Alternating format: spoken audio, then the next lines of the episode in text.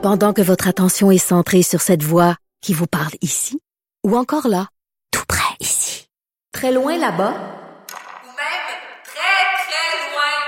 celle de Desjardins Entreprises est centrée sur plus de quatre cent mille entreprises partout autour de vous. Depuis plus de cent vingt ans, nos équipes dédiées accompagnent les entrepreneurs d'ici à chaque étape pour qu'ils puissent rester centrés sur ce qui compte, la croissance de leur entreprise.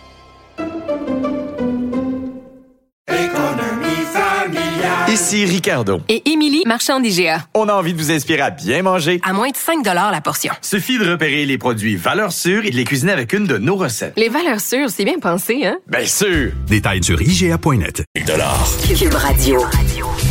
Très contente aujourd'hui de recevoir une femme qui évoque chez moi de la résilience, la passion, le talent et, et surtout la joie de vivre. C'est impossible d'être à côté d'elle et de pas avoir toujours un beau sourire au visage. On va aller la retrouver tout de suite. Kim Thúy. Bonjour, Kim. Allô, allô, comment ça va? Ben, ça va. C'est à moi de te demander comment vas-tu euh, après avoir lancé euh, trois formidables livres. T'as connu euh, euh, des succès euh, planétaire. Comment on se sent quand on lance un nouveau livre, Kim? Comment on se sent? Ben, on est, on est excités. Parce que l'objet, il est très beau. J'ai eu la chance d'avoir Louis Boudreau qui a travaillé sur la couverture et puis ma directrice artistique, Marie Paradis. Je, je dis ma, hein, parce que euh, j'ai, j'ai décidé qu'elle était mienne. Je l'aime tellement. Elle a toujours travaillé sur toutes les couvertures. Et donc, c'est un bel objet que j'ai, j'ai d'abord et avant tout et que, que j'avais hâte de, de présenter. Ben justement, parlons-en de de, de ce, cet objet magnifique. Em, c'est le titre de ton quatrième roman. Et là, Kim, d'entrée de jeu, je l'ai lu, puis bon, je, je suis une femme de Kim Thúy, alors je déclare mes intérêts d'entrée de jeu, mais je pense pas être la seule. Euh, mais Kim, je, je relisais les titres de tes précédents romans. Rue, oui. Man, Vie... Em, es-tu en train subtilement de nous apprendre à aimer la langue, le vietnamien, finalement? Oui, hein? T'as tout vu! J'ai tout compris, hein? T'as tout compris, mais t'es la seule à voir mon, mon, mon astuce. De dire que finalement... Je t'ai démasquée. Ben oui, tu m'as démasquée, puis c'est, c'est vrai. Ça, c'est euh, oui, peut-être une petite intention derrière. Ben non, non mais c'est, c'est magnifique. Aussi de voir le lien entre les deux, dans le sens mm-hmm. où, tu sais, on pense souvent que deux langues étrangères n'ont pas nécessairement de lien, mais euh, ça peut être des liens juste au niveau du son. Tu vois, le M qui, qui, en fait, qui est un mot très doux en vietnamien et qu'on le retrouve dans le mot aimer, euh, qui est à l'impératif en français. Mm. Euh, et donc, euh, oui, tout à fait, t'as tout à fait raison que je voulais présenter la langue vietnamienne. Ben, ben, je suis contente que, que tu aies expliqué le, le, le sens de M. Dans, dans ce roman-là, c'est, en fait, c'est une histoire d'amour, c'est sûr, mais c'est aussi euh, une histoire qui raconte la guerre du Vietnam. C'est pas un documentaire, là, c'est pas. Euh, mais en fait, je voulais te demander, est-ce que, est-ce qu'on est capable de savoir, ou est-ce que tu peux nous dire qu'est-ce qui est romancé versus ce qui est vraiment, euh, ce qui s'est vraiment passé? Ou si c'est pas important. La plupart, euh, la plupart des événements sont vrais, c'est-à-dire à quatre-vingt-dix pour cent. Ça, euh, les, les choses ont été, euh, les choses, les, les histoires que je raconte sont inspirées des vraies histoires. Mais là, là où j'ai, j'ai failli à ma tâche, c'est que j'ai pas réussi à raconter la réalité plus qu'à un pour cent. Tu, tu, tu vois, la réalité est beaucoup plus complexe et beaucoup plus grande, plus, beaucoup plus immense. Et là, j'ai pu rendre peut-être juste un pour cent de, de la vérité. Ou de la réalité, en tout cas. Mm. Donc, oui, tu sais, quand on présente juste un pour cent de quelque chose, est-ce que c'est encore la vérité? Tu vois, donc, c'est peut-être ce un pour cent-là qui donne l'impression que je raconte pas tout, mais euh, ou qu'on est loin de la réalité, mais en fait, euh, voilà, tout est basé sur des, des faits et des événements euh, réels, euh, mm. tristement. Ouais, tristement. Parce qu'il y a des horreurs là-dedans, mais aussi, heureusement, il y a les histoires d'amour mm. et dans les situations extrêmes, je crois que c'est là où il y a où le mot amour ressort le plus. Puis on mm. le voit avec la pandémie, on n'a jamais exprimé autant notre amour pour nos, les, nos, nos, nos personnes les plus fragiles de, de mm-hmm. la société, soit nos aînés. Et donc, euh, contrairement à ce qu'on croit, je crois qu'en temps de guerre, en temps de conflit, en temps de chaos, c'est là où l'amour se révèle le plus. Mmh. Et, et tu, tu le décris bien parce que, bon, tu peux lire une page de ton roman et, euh, et c'est magnifique. Bon, je je, je, je veux pas rien dévoiler là, et brûler de punch, là, mais bon, il y, y a des belles scènes d'amour et l'autre page, il y a des atrocités qui, qui donnent des frissons. Euh, Pourquoi tu as eu envie, toi tu l'as ben tu l'as connu la guerre, euh, tu, tu, tu sais ce que ça ça ça a pu avoir comme impact euh, chez tes frères, chez tes sœurs, dans ta famille. Euh, nous au Québec, on n'a pas tellement connu ça. Pourquoi tu as eu envie de replonger là-dedans? Ah, ben c'est pas tant que je voulais replonger dans une guerre. Je voulais replonger. Mmh. Ben je voulais juste raconter une histoire mmh. d'amour et des, des histoires en général. Mmh. Tu vois, je, ben tu le sais, tu me connais. Je, tu sais, tout ce que je fais, c'est raconter des histoires parce que je nous trouve fascinants les humains. La complexité des humains. On est à la fois bon et mauvais, on est à la fois grand et lâche. Tu sais, on, c'est, on est tout ça ensemble, puis cette contradiction-là euh, donne euh, des résultats inattendus. Ce mix euh, donne des cocktails, parfois des cocktails Molotov, parfois des cocktails vraiment bons au goût, comme mm-hmm. un mojito où tu as à la fois le goût acide, le goût un peu amer de la menthe, le, du rhum et euh, la lime, et tout ça.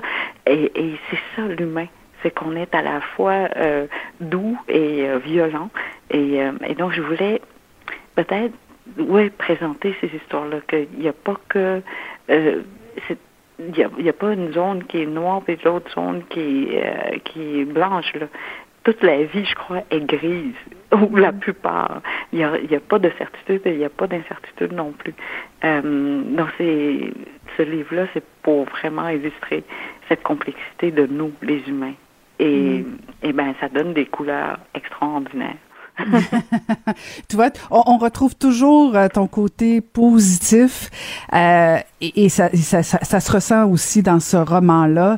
Euh, t'as-tu trouvé ça plus difficile d'écrire ce roman-là versus les trois autres?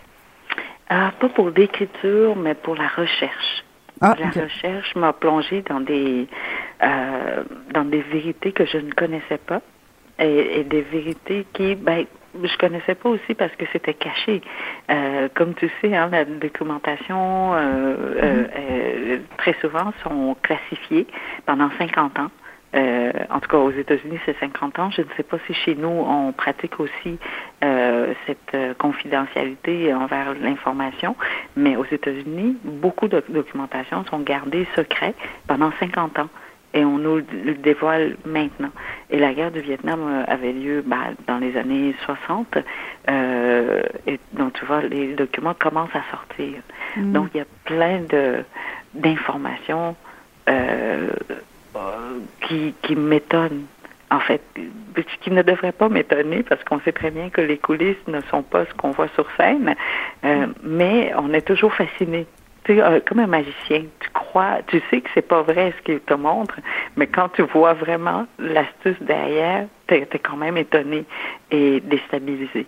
Et, euh, et c'est la même chose dans ce cas-ci, je te dirais. Mm. Donc, c'était difficile pour moi de, de, de d'entendre un président, euh, le président Nixon, de dire bombarde, bombarde, et que le général dise. Euh, Euh, le général qui était au Vietnam disait « Oh non, mais c'est une mauvaise journée, il y a beaucoup de brume, on va pas pouvoir bien cibler, euh, on va on va toucher les civils. » Et lui de dire « Oui, mais bombarde quand même parce que j'ai besoin d'une une pour détourner l'attention sur le Watergate.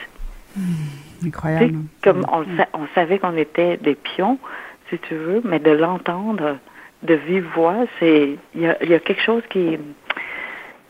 Oui, ça, ça, ça vient nous, nous, nous toucher différemment. Tu sais, c'est comme, là, tu peux plus te raconter des histoires, tu peux plus faire d'aveuglement volontaire. Là, c'est euh, noir Mais... sur blanc, c'est de, ouais, c'est vivant. Mais Kim, comment tu fais pour, justement, écrire ça, puis pas être en colère? Pour... Ben, ben, parce que tu réalises qu'on est tous victimes d'une guerre. On est victime de quelques leaders qui, qui ont pris des décisions euh, sans...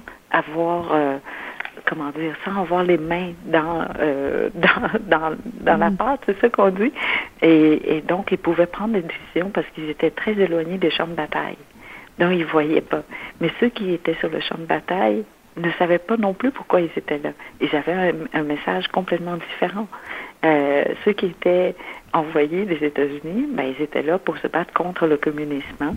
Et puis, et, mais la vraie raison, ce n'était pas ça. Maintenant, les documents sortent et puis euh, on disait qu'on partait à la guerre pour, euh, c'était écrit là en trois points, dix pour cent pour soutenir la démocratie, dix pour cent pour euh, soutenir le Vietnam du Sud euh, et se battre contre les communistes, et puis quatre-vingts pour cent pour éviter l'humiliation. Ça, c'était pour justifier le déploiement, un, nouvel dé- un nouveau déploiement de, de soldats en sol euh, vietnamien. C'est fou, non? Mm. Tu te dis, ben voyons, tu t'en vas du monde juste pour éviter l'humiliation. Mais l'humiliation de qui? Mm. Tu vois? C'est... Est-ce que c'est l'humiliation de tous les Américains? Et donc, ceux qui sont, étaient sur le champ de bataille partaient avec une idée complètement autre. Et c'est là où ça fait mal, parce que c'était des jeunes de dix-huit ans, vingt mmh, ans. Mmh. Tu sais, on a des enfants, là, on ne peut pas les imaginer sur un champ de bataille. Non. Puis du côté des Vietnamiens aussi, euh, tu sais, je te dirais, il y a toujours un double discours. Mmh. Euh, et donc, oui, quand tu découvres ça, ben ça, ça, ça fait mal un petit peu. Beaucoup. euh, mais, mais ton livre fait beaucoup de bien, Kim. En conclusion, si tu euh, si t'avais un souhait à faire quand, quand on lit ce livre-là, qu'est-ce que tu voudrais qu'on retienne de M? Ah, qu'on, qu'on devrait, ben, tu sais, qu'on a la chance de vivre dans un pays en paix et donc de ne pas oublier d'aimer.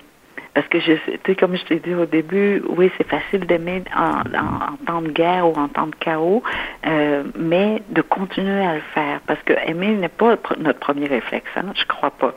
Euh, mm. Donc, il faut s'entraîner à le faire, être très conscient dans le geste aimer et d'aller au-delà de notre premier réflexe et euh, pour arriver jusqu'au mot aimer.